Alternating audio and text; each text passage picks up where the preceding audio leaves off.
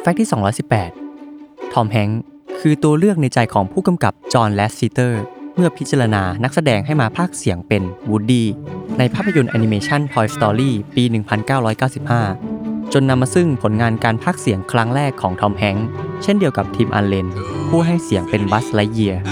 โดยขั้นตอนในการพากเสียง ทั้งคู่ต้องเข้าห้องอัดร่วมกัน เพื่อสร้างความโดดเด่นและเคมีระหว่างสองตัวละครให้เข้ากัน